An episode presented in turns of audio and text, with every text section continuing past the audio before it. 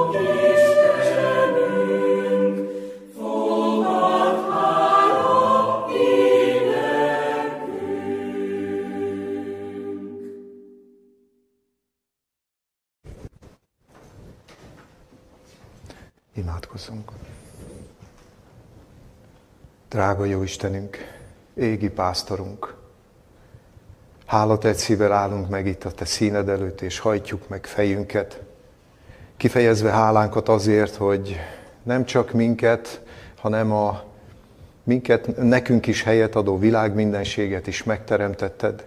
És köszönjük Istenünk, hogy Te mintát is adtál erre, hogy szombatnapon megemlékezzünk és megünnepeljük azt a teremtést. Köszönjük ezt az emlékünnepet. Köszönjük, hogy ilyenkor találkozhatunk testvéreinkkel a Szent Gyülekezés napján, és köszönjük Istenünk, hogy nem csak a testvéreinkkel, hanem veled, a te fiaddal, és a mennyei szent lényekkel és őrangyalainkkal módunkban áll találkozni. Add Istenünk, hogy ebben az órában mindent a Te szent lelked vezessen, minden szót, minden cselekedetet és lépést és gondolatot ő irányítson. Te áld meg, és légy velünk ebben az órában az ígéretet szerint, amikor is azt mondtad, hogy velünk leszel a világ végezetéig minden napon. Krisztusunkért kértük. Amen. Most pedig az ige hirdetés előtt hallgassunk meg egy zeneszolgálatot.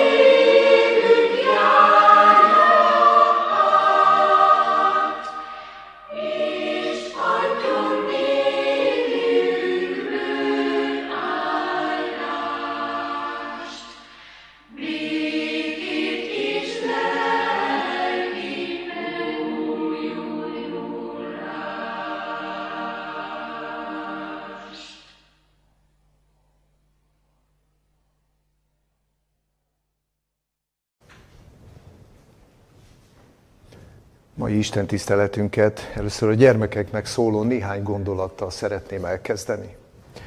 A gyermekekkel szóló gondolatoknak az alapigéjét a 114. Zsoltár 15. verséből választottam, amelyben a Zsoltár azt fejezi ki, hogy áldottai vagytok ti az Úrnak, aki teremtette a mennyet és a földet. Milyen csodálatos ígéret ez, drága gyerekek és fiatalok, illetve felnőtteknek is, amikor az Isten kifejezi azt, hogy áldottai vagytok az Úrnak, aki teremtette a mennyet és a földet. Az ember olyan sok mindent megtesz annak érdekében, hogy a világ mindenséget kutassa, megismerje, és annak a mélységeibe, működésének az elvébe bepillantást nyerjen és minden létező, eddig fölhalmozott képességét, tudását képes erre, ebbe bevetni, ebbe ennek az ismeretnek a megszerzésébe. És a 90-es évek elején, amikor, amikor azzal a céllal, hogy a naprendszeren kívülre, esetleg a tejútrendszeren kívülre láthasson az ember, egy úgynevezett Hubble űrteleszkópot bocsátott fel, amely lehetővé tette azt, hogy a, a tejútrendszeren, a tejútrendszeren, amely helyet ad ennek a mi kis bolygónknak, amit élünk, ezen túlmenően további 5000 galaxist tudtak felfedezni. Óriási lépés az emberiségnek. Óriási lépés arra, hogy még többet lássunk, még többet tudjunk, és valószínűleg néhányan, akik akkor még egész kicsik lehettetek, vagy még nem is éltetek, emlékeztek rá, hogy a Hubble űrteleszkóp által fotózott fényképekből a, a Moody's sorozat keretében lehetőségünk volt nekünk is rácsodálkozni a világmindenség emberi elmével felfoghatatlan léptékeire. Ugye nem lenne az ember az ember, hogyha a kitekintésben nem lenne mértéktelen, és nem csak a kitekintésben, a földünkről való kitekintésben, hanem sajnos sok tekintetben is. Sokszor az áldatlan állapotoknak is ez az oka, hogy mértéktelen. És már a Hubble űrteleszkóp nem volt elég, ezért készítettek egy még nagyobb felbontásút, ez a James Webb űrteleszkóp, amely lehetővé tette az, hogy most már 15 milliárd fényévre ellásson az ember, Ugye felfogni is nehéz, tehát hogyha csak métert mondanánk, hogy 15 milliárd, vagy kilométert mondanánk, akkor is óriási számról beszélünk, de itt fényévről van szó, olyan fényévről, amelynek a sebessége másodpercenként 300 ezer kilométer.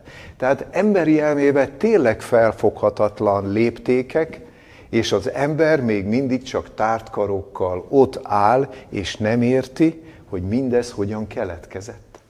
De az az ember, aki a hitét az Istenébe és az isteni kinyilatkoztatásba veti, aki belekapaszkodik abba, hogy áldottak vagytok ti az Úrnak, az annak nincs szüksége ennek a megértésére. Hiszen van egy csodálatos kijelentés a Szentírásból, hogy a kinyilatkoztatott dolgok a miénk, a titkok pedig az Úréi. Miért akarunk mi mindenáron olyan titkokba belepillantani, amelynek a felfedezése nem biztos, hogy elegendő emberi képességeket és kompetenciákat tud mutatni az ember számára. Ráadásul van egy fizikai képtelenség, egy nonsens, hiszen arra már rájöttek, hogy egy nagyon, egy folyamatosan gyorsuló ütemben növekszik a világegyetem. Nem vagyok benne biztos, hogy a világegyetemet feltárni képes emberi ismeret hasonló léptékben nő, mint amilyen ütemben az Isten építi a világegyetemet. És szeretnék elmondani nektek egy tapasztalatot, amikor arról gondolkoztunk, hogy, hogy aki teremtette a mennyet és a földet, és tartottam egy, egy délutáni előadást Szolnokon jó pár évvel ezelőtt, és gyönyörű szép fotókkal és szép szentírási igékkel elmondtam ott a jelenlévőknek, hogy milyen nagyszerű is az Isten által teremtett világ mindenség. Láttam egy, egy idős asszony morzsolgatta végig az előadás alatt a kezét, és az előadás végén odajön hozzám, azt mondja, drága Antikám, tudod, gyönyörű szép dolgokat idéztél, és gyönyörű szép képeket láttunk, de ebből én egy szót se értettem. És valahogy nem, nem, nem ez az igazi áldás beismerni, hogy, hogy azok, a, azok az isteni léptékek, amelyek a világegyetemben vannak, emberi elmével felfoghatatlanok. És ráadásul azok a fényinformációk, amelyek évmilliárdokkal ezelőtti állapotokat, állapotokra utalnak, az tényleg felfoghatatlan. Nem tudjuk, hogy 13 milliárd év alatt, vagy 15 milliárd év alatt mi történt abban a galaxisban. Ugye mi egy sokkal korábbi állapotot látjuk most, mert most ért ide ez az információ. Tehát nincs értelme. Viszont ez a néni elmondta. Azt mondja, drága kisfiam, viszont az Isten csodálatos teremtő, és újjáteremtő hatalmát, amikor kimegyek tavasszal a kertbe, és látom, hogy a hóvirág nyílik, meg a liliomok nyílnak, akkor én fölfedezem ebben az Isten személyiségét, jóságát, szeretetét. Drága testvéreim, illetve drága gyerekek, figyeljetek oda ti is, amikor nézzük a csillagokat, és tényleg nagyon sokszor értetlenül nézzük, és nagyszerű dolgokat alkot az ember, és gyönyörű képeket láthatunk a galaxisokról és a csillagokról, meg a különböző csillagködökről. Szemnek tetszető képek ezek de talán hozzánk sokkal közelebb áll a, a mi életünkben, sokkal közelebb tudjuk vizsgálni az Isten csodálatos teremtő és újjáteremtő hatalmát a bennünket körbevevő kiskertekben és a természetben. Minden gyermeknek, minden fiatalnak, sőt minden felnőttnek kívánom. Most, amikor lassan ébredezik a tavasz, ha már nem is tudom, hogy elmúlt-e, egyáltalán volt-e tél, de lassan, lassan ébredezik a tavasz. Hogy figyeljünk oda, ahogy a rügyek kinyílnak, ahogy kipattannak a hajtások, ahogy majd sorra a különböző fák a, a, a, a, a megfelelő sorrendbe hozzák a virágaikat, ahogy ezeket a világokat majd egyszer csak a méhek ellepik. Az Isten csodálatos teremtéseinek és, és, a, és, és a, az ékes rendben alkotott művének a bizonyítéka, hogy az élet évről évre képes megújulni. Ezért mondhatja azt a Zsoltáros, hogy áldottai vagytok ti az Úrnak. Én kívánom ezt az áldást mindannyiótoknak, mindannyiunknak, amikor szemléljük a körülöttünk lévő Isten által teremtett természetet, még akkor is, hogyha az ember azt egészen a maga igája alá hajtotta, és amennyire csak lehetett tönkretette. De még mindig ott vannak az isteni törvényszerűségeknek az áldásai ezeknek a képében. Ehhez kívánok mindannyiótoknak áldást. Köszönöm a figyelmeteket. Drága testvéreim, nem mennék túl messzire a gyerektanításnak a témájától. Föl fogunk lapozni kettő igét a megváltás történetnek a legelejéről, a, a Teremtés könyvéből, Mózes első könyve második fejezetéből a nyolcadik és a kilencedik verset. És valószínűleg, amikor majd eló, felolvassuk ezt, ezeket a verseket, akkor mindannyian meg fogjátok érteni, hogy miért is adtam azt a címet a mai szolgálatomnak, hogy Jézus Krisztus a mennyei kertész. Merészeltem ezt adni, mert egy 19. században élő írónő így nevezte Jézus Krisztust.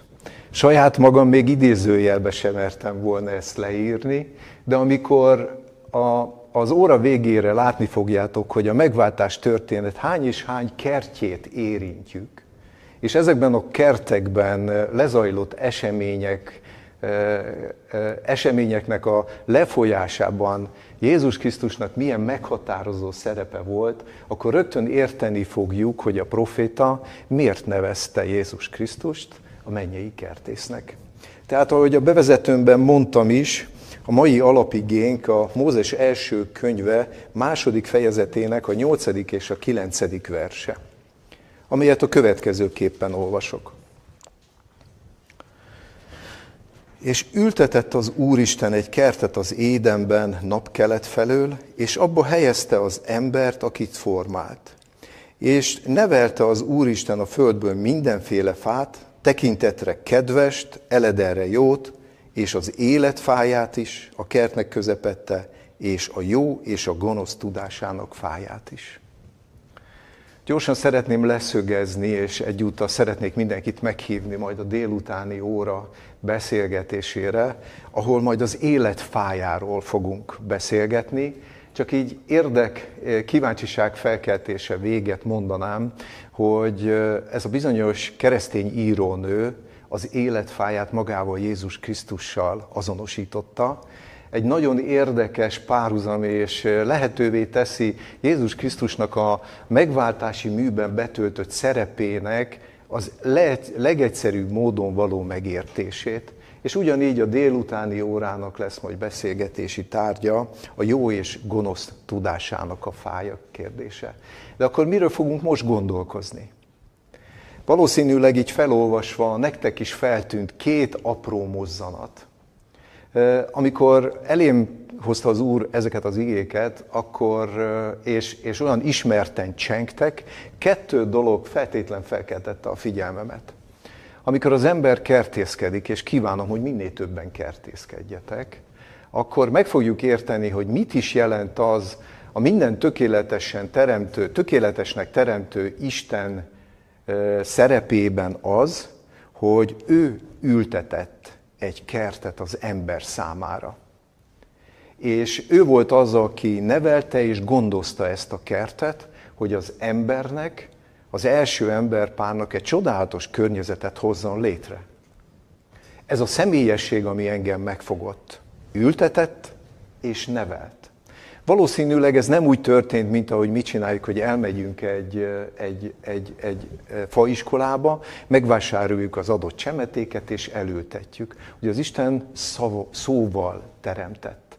De az, hogy a teremtése mögött ott van ez az ültetés, és ott van a gondozás, a nevelés, annak érdekében, hogy, a, hogy a, a, az ember a legjobb minőség és a legjobb körülmények között tudja nevelni, gondozni, az értelmét fenni, az értelmét, az Isten ismeretét fokozni, ez mindenképpen egy nagyon személyes Istenre utaló tulajdonság.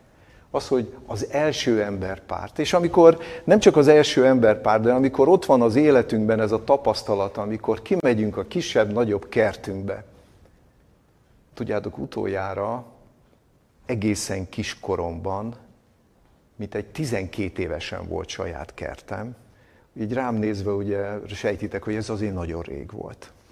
És, és, és azóta csak az elmúlt három évben kezdtem el újra kertészkedni. Természetesen az ember szembesült azzal a rengeteg problémával, amit egy kert jelent. De mégis ott van a, az Isten által teremtett természetnek a gyönyörű emberi jellemet formáló megpróbáltatásokon túl az áldása is.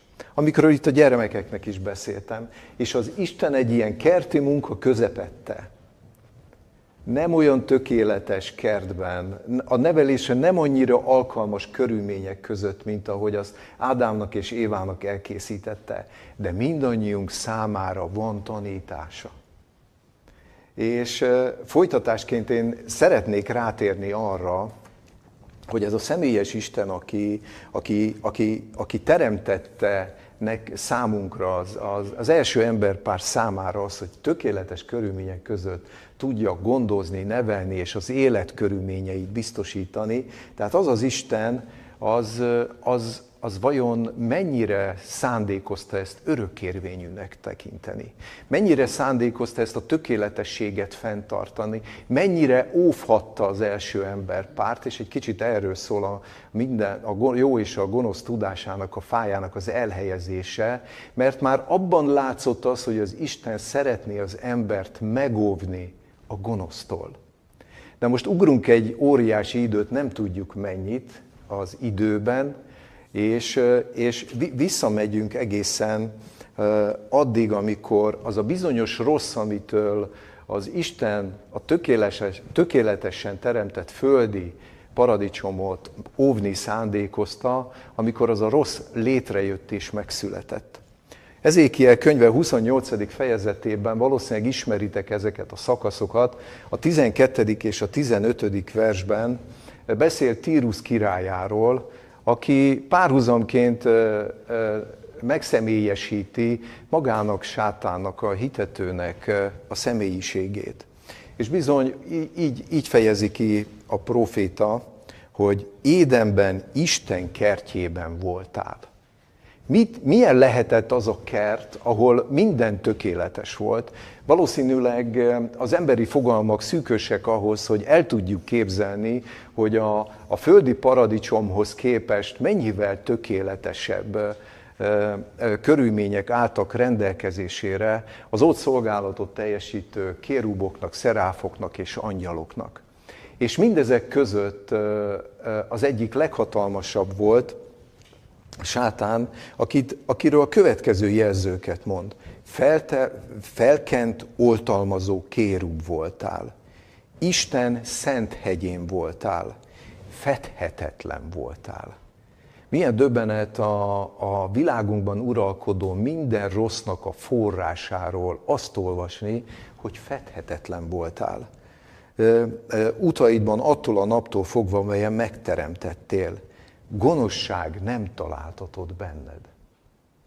Olyan fájó ez, amikor, amikor arról beszélünk, hogy, hogy a, a kertészkedés közben, a mennyei kertésznek a megbízása által végzendő feladatunk közepette mennyi gonoszszal és rosszal találkozunk. Csak, csak idézzük fel, hogy gyönyörű szépen majd itt március elején elkezdenek a gyümölcsfák kinyílni. Virágot hajtanak, jönnek a méhek, beporozzák, és utána jön egy fagy. Ugye érezzük rögtön, hogy, hogy nem természetes, természetellenes. Meg lett rontva a föld, a gonoszság által lett megrontva a föld, amely, amely nagyon sokszor pont ezért nem tudja meghozni a gyümölcsét. Emögött egy, egy, emögött egy ős rossznak kell lenni. A Szentírás nem nyilatkoztatja ki, hogy a mennyei édenbe hogyan került be sátánon keresztül a rossz. Azt viszont tudjuk, hogy a földre hogyan került el.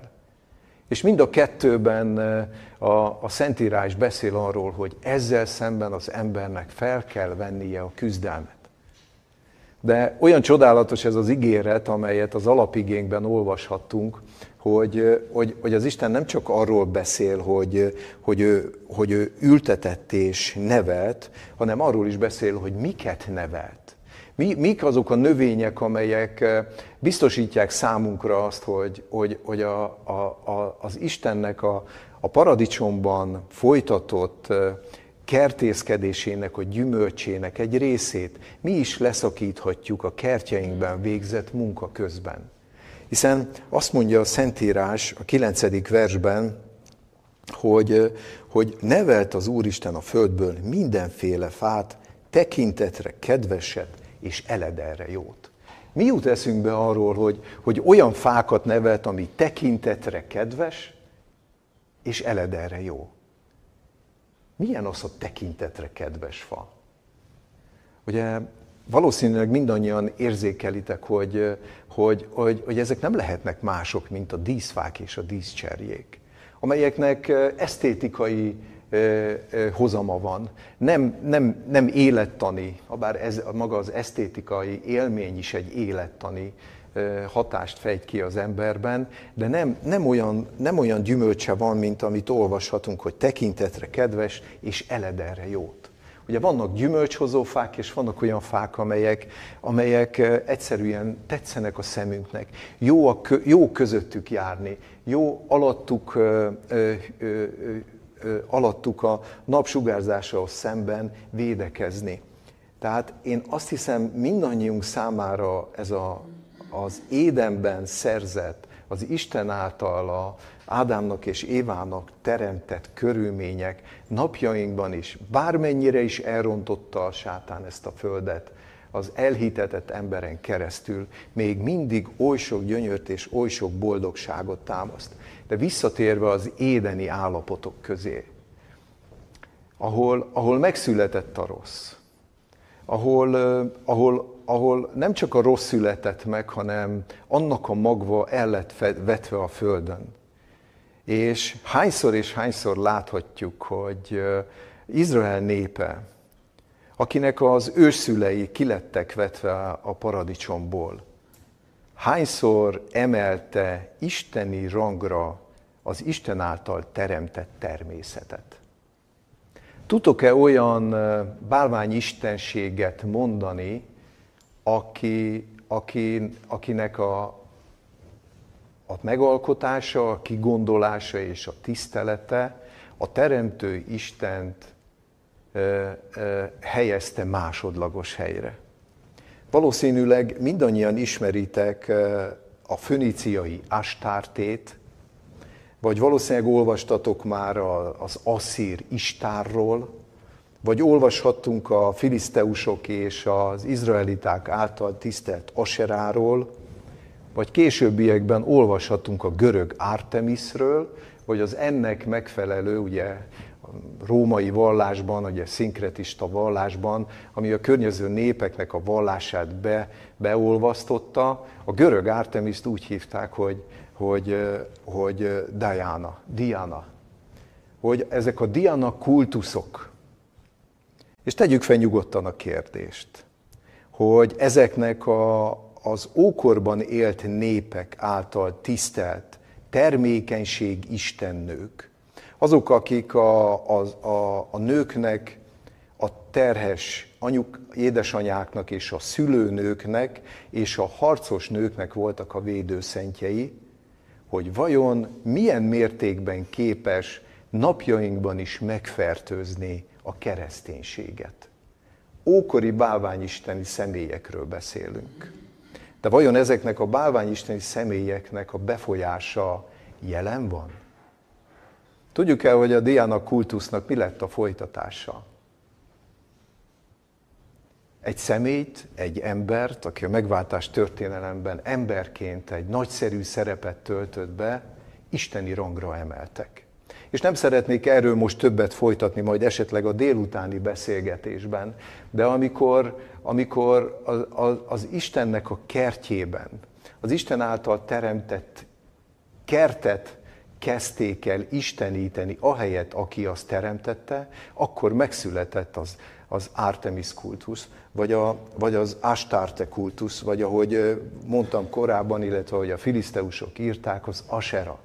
És nagyon sok Baál istentiszteleti helyszín mellett, nagyon sok a, a, az Isten tisztelete, az egy igaz úrnak a tiszteletére szolgáló hely mellé telepítették az izraeliták. Nagyon sok reform király volt, aki, aki megtisztította ettől Izrael népét. Megtisztította a, a, a, a hiteles istentiszteleti helyet ezektől a helyektől, amit legtöbbször egy, vagy egy kifaragott fából alkottak, vagy egy élő fát öltöztettek föl az asszonyok által készített szövetekből.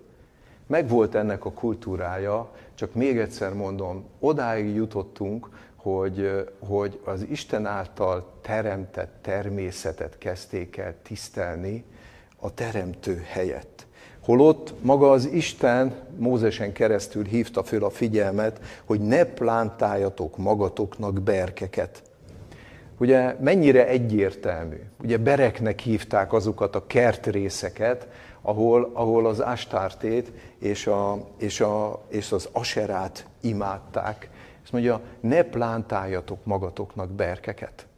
Mi plántálunk-e magunknak kerteket? A mai napig is az embert veszélyezteti, hogy az a kert, amit gondoz és ápol, az véletlenül se legyen istenítve önmaga által, hanem tényleg ott is hitben küzdjön azokkal a kártevőkkel és azokkal a nehézségekkel, amelyek fölött emberileg már tényleg nem lehet győzedelmeskedni, mert annyi baj van a világunkban. Szeretnék rámutatni a folytatásban egy következő kertre. És valószínűleg, valószínűleg minden Isten szeretetünknek és minden reményünknek, és minden vigasztalásunknak és minden szeretetünknek az alapját Jézus Krisztus a mennyei kertész ebben a kertben építette föl. Ez nem más, mint a Gecsemáné kert. Tudjuk jól, valószínűleg mindannyian találkoztunk ezen a helyszínen Jézus Krisztusnak a, a küzdelmes imádságával, amelyet, amelyet szeretett volna megosztani a tanítványaival. És amikor az utolsó vacsora után elmentek az olajfák hegye felé, akkor az olajfák hegyének a tövében, ebben a Gecsemáni kertben Jézus Krisztus maga mellé vett három tanítványt. Pétert, Jánost és Jakabot. Olyan sokat gondolkoztam ezen az igehelyen, és egy keresztény író segített ennek az igehelynek a megértésén. Miért volt arra szüksége Jézus Krisztusnak, ahhoz, hogy könyörgésével, esedezésével és hangos kiáltással és könyhullatás közben úgy járuljon az atyához, aki egyedül képes rajta segíteni, hogy voltak tanúi. Jézus Krisztusról mindig azt tudtuk, hogy a szolgálatok végén, az elején félrevonult, elcsendesedett, egyedül felment a hegyre, és ott imádkozott. Miért kellett itt most három tanú?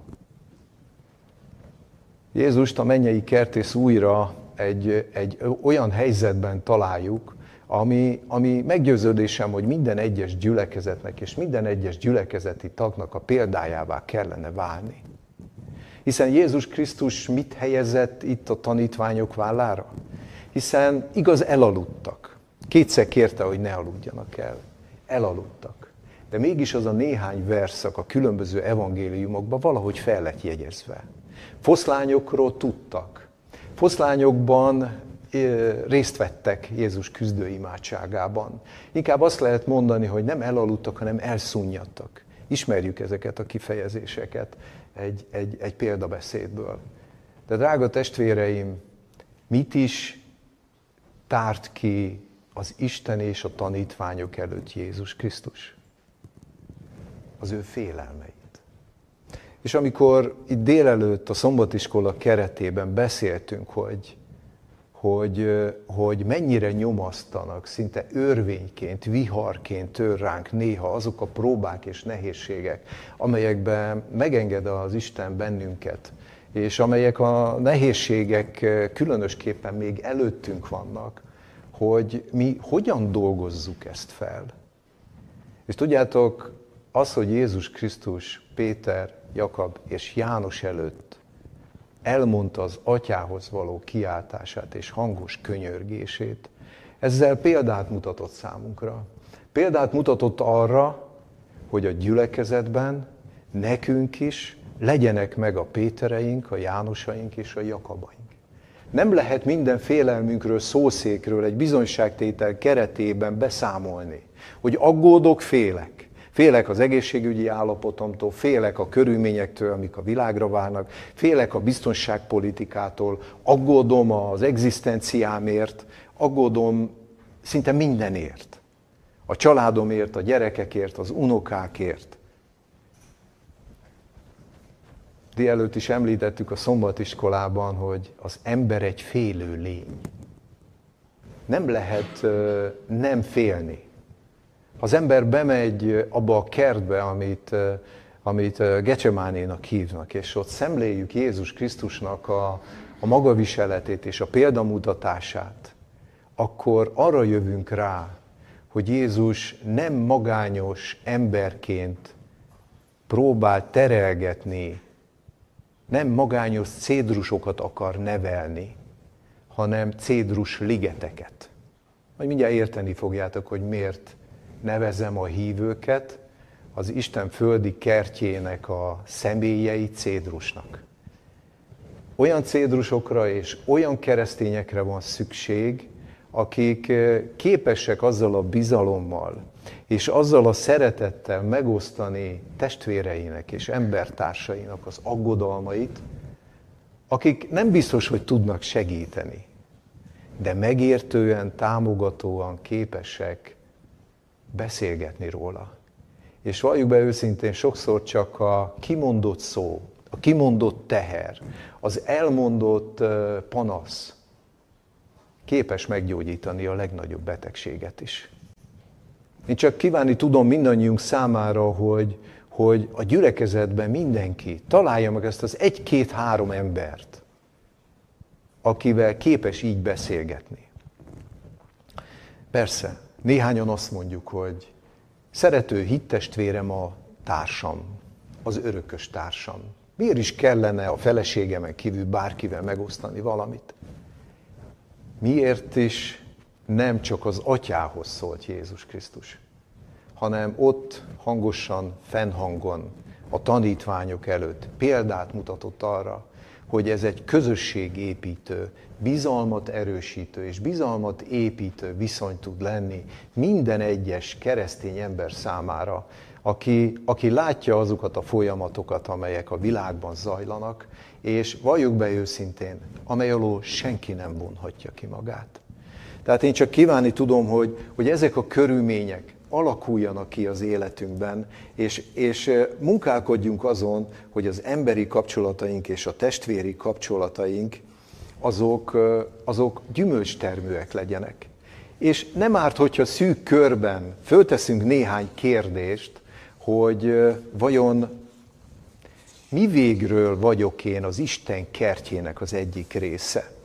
Ez a bizonyos keresztény írónő a következő kérdésekre javasolja, hogy minden hívő ember adjon választ. Hány éve vagyok már Isten kertjében?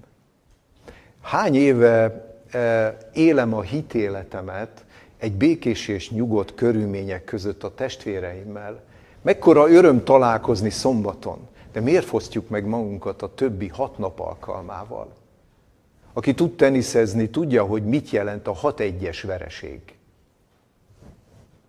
Egy gémet nyertem, hatot elveszítettem. Szombaton nyereség, a többi hat napon pedig veszteség, mert nem találkozunk. Az Isten egyértelműen példát mutatott rá, hogy ti, akik az Isten kertjében vagytok, akinek az Isten fenntart egy kertet, és a fia által gondozza azt, hogy nektek ebben a kertben e, e, tudnotok kell, hogy mi végre vagyunk itt milyen hasznot tudtunk hozni a mesterünknek. Milyen gyümölcsöt teremtünk a mesterünknek.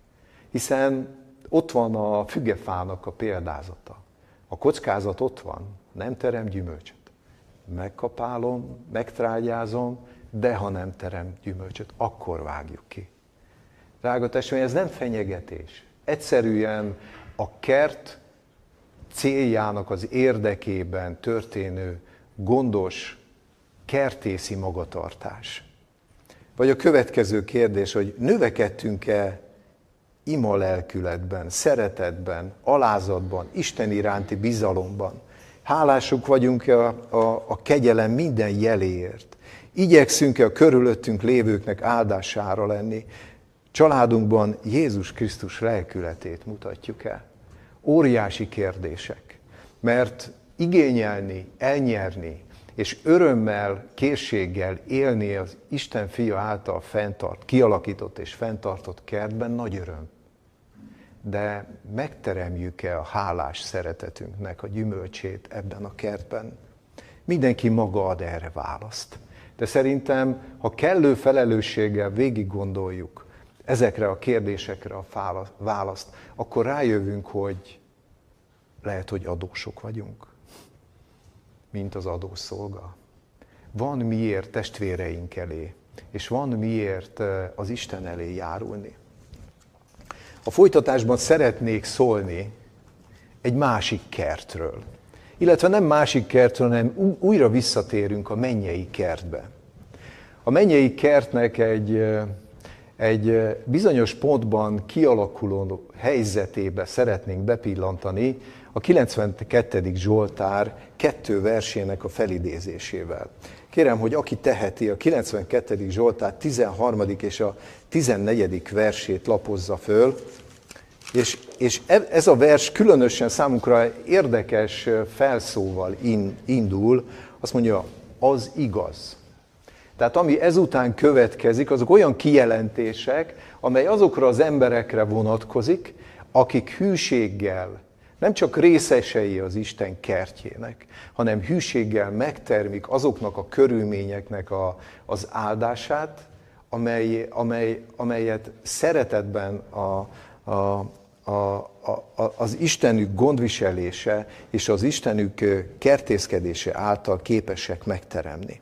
Azt mondja, az igaz virágzik, mint a pálmafa. növekedik, mint a cédrus a Libanonon. Plánták ők az Úrnak házában, ami Istenünknek tornácaiban virágzanak. Itt különösen az utolsó ige magyarázza, hogy mi is ennek a helyszíne. Mi is annak a helyszíne, hogy az igazak virágzanak, mint a pálmafa, és növekednek, mint a cédrus a Libanonon. Egyértelmű. Palánták ők az Úrnak házában, ami Istenünknek tornácában virágzanak. Hol van most az Úrnak háza? Ugye a mennyben. Hogyan kerülünk a mennyben? De talán erre még ne is adjunk választ, hanem egy kicsit gondolkozzunk ez azon, hogy az igaz virágzik, mint a pálmafa, és növekedik, mint a cédrus.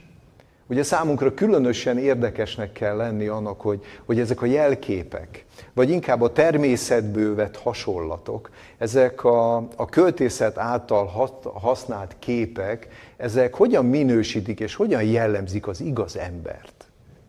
Amikor arról beszélünk, hogy Jézus Krisztus hogy a földi kertet gondozza, akkor tudnunk kell, hogy mi is a végső célja az ő áldozathozatalának és az ő, az ő gondos gondviselésének.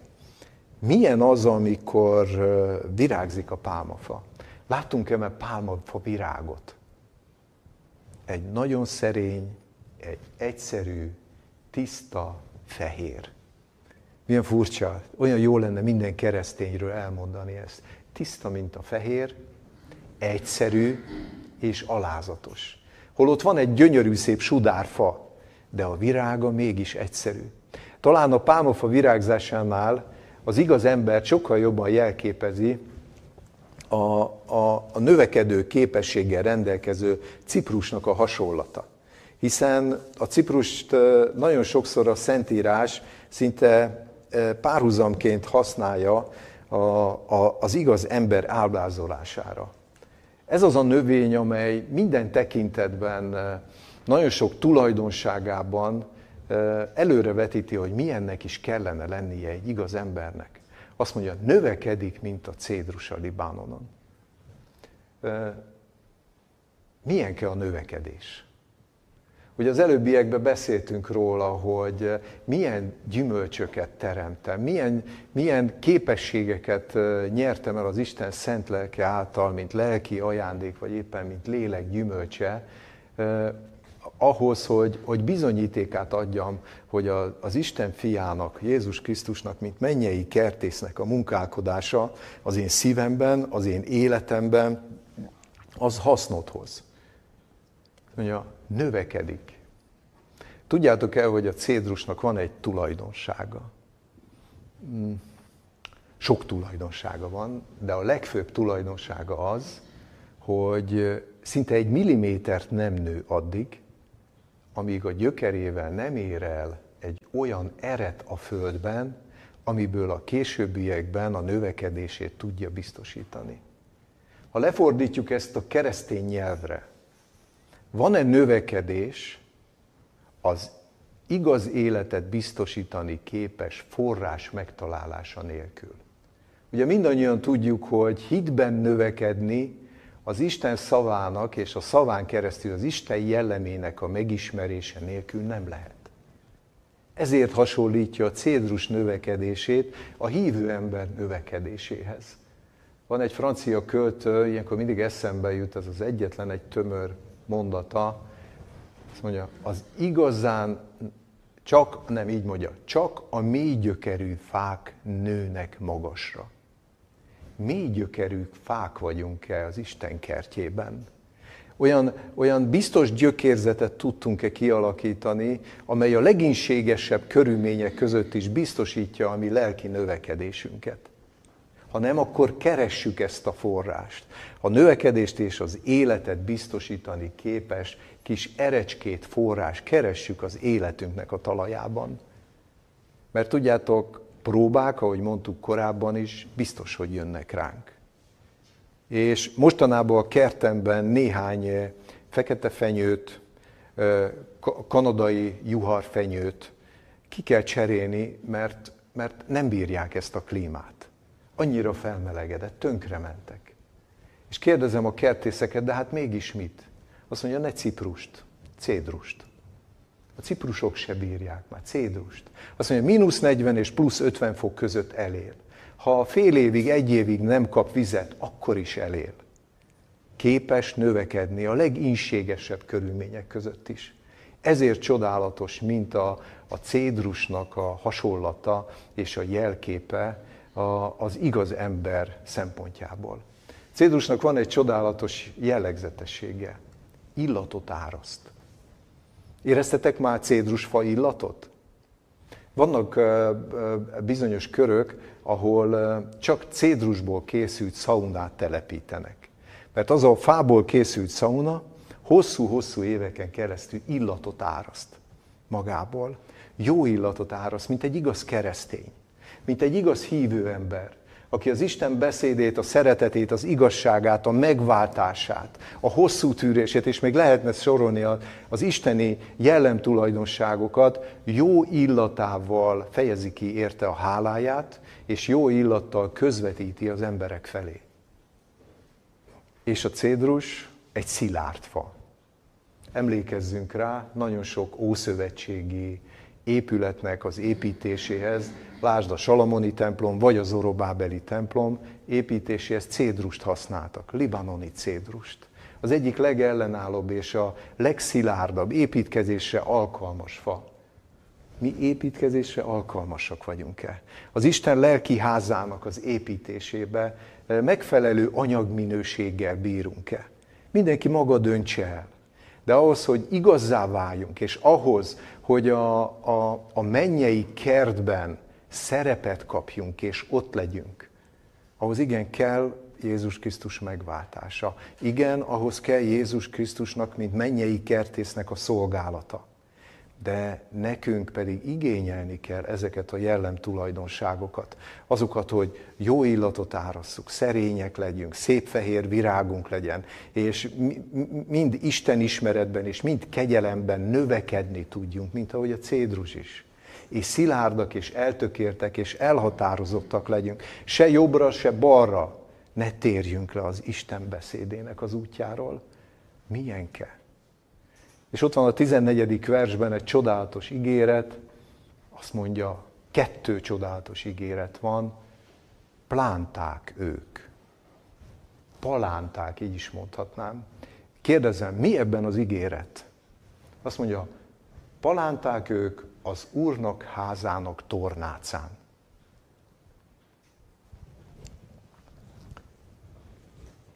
Palántáztatok-e már? Kimegyünk a piacra, megvesszük a kis növénykéinket, vagy a melegházba, vagy a melegágyba, vagy a már a ki a szabadba, kiültetjük, gondozzuk. És ha szerencsénk van, a kártevők elkerülik, csiga meg, stb. És szépen elkezd növekedésnek indulni. De mit jelent az, hogy palántál? Azt mondja, az igaz ember palánta az Úr házának tornácán. Átültette. A földi körülményekből átültette a mennyeibe. Nem tudok másra gondolni, mint az az igaz ember, aki a, a, a, az Isten által fenntartott földi kertben éli a, a, a, a hitéletét, és eljut azokra a jellemtulajdonságokra az Isten kegyelme által és az Istenbe, Isten fiába vetett hit által, hogy nem tudom másképp elképzelni, hogy hogyan kerül a mennybe. Átülteti az Isten. Átplántálja mint ahogy ezt majd délutáni beszélgetésünkben szintén látni fogjuk, hogy az élet meg fája. Mikor megtörtént a, a, az igazsággal szemben való lázadás, amikor megtörtént a, a, a, az első emberpárnak a lázadások, az életnek fáját a mennyei király átütette a mennyei kertbe. És a mai napig is ott van. De visszatérve az igaz emberre, azt mondja, azt mondja a Szentírás az idézet ige alapján, hogy palánták ők az Úrnak házában. Azon kívül, hogy palántaként tekint ránk, és palántaként bánik velünk, és szándékába van az Úr házának tornácára ültetni bennünket. Milyen örömhír fogalmazódik meg? Ugye szeretném fölidézni csak így nagyon röviden Csontvári Koszka Tivadanak a magányos cédrusát. Ugye attól a, az elméjében megterhelt festőtől nem is várhattunk el egy, egy libanoni cédrus ligetet. De itt arról beszél a Szentírás, hogy palánták ők. Nem egy személyről beszél. Szinte ugyanaz köszön vissza, mint a Gecsemáni kertben a Jézus Krisztusnak a tanácsa, hogy, hogy, hogy, hogy, hogy, hogy hitbeli kapcsolatot építsünk ki a félelmeinknek a kezelése tekintetében a testvéreinkkel.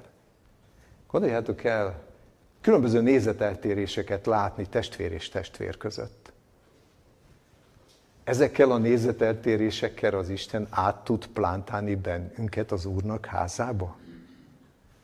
Ugye mi, mi akkor leszünk, akkor mondhatjuk ki többes számba, hogy palánták ők az Úrnak házában, amennyiben már itt a Földön, a földi kert körülményei között, a Jézus Krisztusban, mint mennyei kertészbe bízva és kapaszkodva, elérjük az életünk során, a gyakorlati életünkben, hogy, hogy bízunk egymásban, hiszünk egymásban, szeretjük egymást, és szövetséges társként, örökös társként tekintünk egymásra. Drága testvéreim, a mai gondolatot befejezve egy ézsajási igére szeretném felhívni a figyelmeteket, amely összefoglalja talán mindazt egy kicsit, hogy mi is a célja a mennyei kertésznek, a megváltás történetnek a végén. Hiszen látjuk jól, és szoktuk is mondani, hogy, hogy, hogy mi is a Szentírás teremtéstől az újjáteremtésig tartó szakasz és történelemnek a leírása. De ezt úgy is el lehetne mondani, hogy, hogy a, az édeni kert hasonlatosságára kialakított földi kertből és az ott ö, ö, hazugságokkal és csalfasságokkal azt meg, annak az értékét meghad, meg, megtagadó embertől újra visszakerülünk az édeni kertbe. És erre kapunk egy ígéretet Ézsaiás könyve 51. fejezet harmadik versében, amelyet zárásként szeretnék felolvasni. Tehát Ézsaiás könyve 51. fejezet harmadik versét a következőképpen olvasom. Mert megvigasztalja az Úr Síont, megvigasztalja minden romját, és pusztáját olyanná teszi, mint az éden, és kientlenjét olyanná teszi, mint az Úrnak kertje. Öröm és vigasság találkozik abban, hálaadás és dicséret. Drága testvéreim, lassan tényleg oda jutunk, hogy, hogy, hogy romokba van a hitünk. Lassan oda jutunk, hogy, hogy, hogy olyanná lesz a hitünk, mint a pusztaság. De itt pont ezt a csodálatos ígéretet fogalmazza meg a Szentírás, hogy újra olyanok lehetünk, mint az éden kertjében, az éden kertjébe átültetett palánta, és hogy az Úrnak kertjében öröm, vigasság találkozik, és hálaadás és dicséret lesz. Drága testvéreim, az, hogy egyszer valamikor hálaadással és dicsérettel köszönhetjük meg a, a, a mennyei kertésznek az értünk folytatott szolgálatát, én kívánom mindannyiunk számára, hogy, hogy ez a dicséret és, és ez a hálaadás ne csak akkor, hanem most napjainkban is, amikor a igen tökéletesen teremtett világunknak már csak a tökéletességéből csak egy töredékét láthatjuk, de még mindig szemlélhetjük belőle az egy igaz Istennek a tökéletességét, hogy kívánom ezeknek az ígéreteknek és ezeknek az áldásoknak a minél nagyobb igénylését és az ernyerését ne tekintsük természetesnek, hogy ezek vannak. És adjunk hálát az Istennek, hogy ezeket még a mennyei kertész fenntartja számunkra, hogy a, a, a megváltás történetben nekünk szánt szerepünket be tudjuk tölteni. Amen.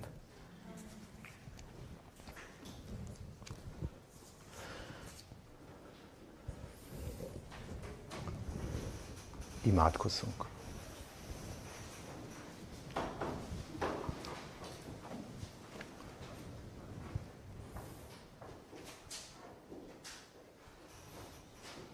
Drága jó Istenünk, Teremtő és fenntartó mennyei atyánk, köszönjük néked Istenünk, hogy a mennyei kertből indulva egészen a földi paradicsom kialakításán át, és a napjainkban is tapasztalható emberek által és a sátán által megrontott földnek az áldásaink keresztül újra eljuthatunk hitben és lélekben a mennyei paradicsomba. Köszönjük Istenünk, hogy így a mennyei kertész munkálkodásán keresztül láthatjuk, hogy mi, mint ennek a nagy kertnek egy apró kis összetevői, mennyire sérülékenyek vagyunk. De van lehetőségünk arra, hogy, hogy igazzá váljunk a Jézus Krisztusba vetett hitáltal. Segíts Istenünk, hogy az a közösség ereje, amelyet Jézussal alkothatunk, és a testvérekkel alkothassunk, azok minden félelmeink, minden aggódásunk felett győzedelmeskedni tudjunk.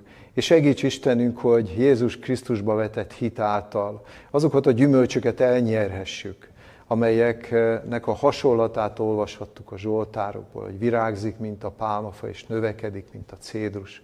Köszönjük Istenünk, hogy ott van az ígéreteid között az, hogy, az, hogy palánták lehetünk többes számba, szövetséges társak közösségével, örvendezhetünk annak, hogy, hogy a te tökéletességedben és a te világosságodban és a szentségedben időzhetünk az idők végezet, végtelenségéig.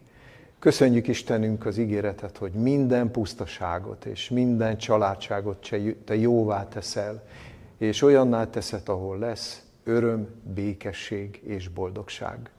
Köszönjük ezeket az ígéreteket, és könyörgünk azért, hogy áld meg a nap hátrevő részét, Áld meg a Te szent lelkeddel az előttünk álló napokat, Te légy velünk minden döntésünkben, minden keresztutunkban, Te segítsél az Isten a Te igazságod és a Te törvényeid szerint mindig pozitívan, jól dönteni. Krisztusunkért, az ő keresztjére tekintve kértük ezeket. Amen. Az Isten tiszteletünk zárásául keressük meg a 366-os számú éneket, és a 366-os számú ének első, második és ötödik verszakát énekeljük el. Minden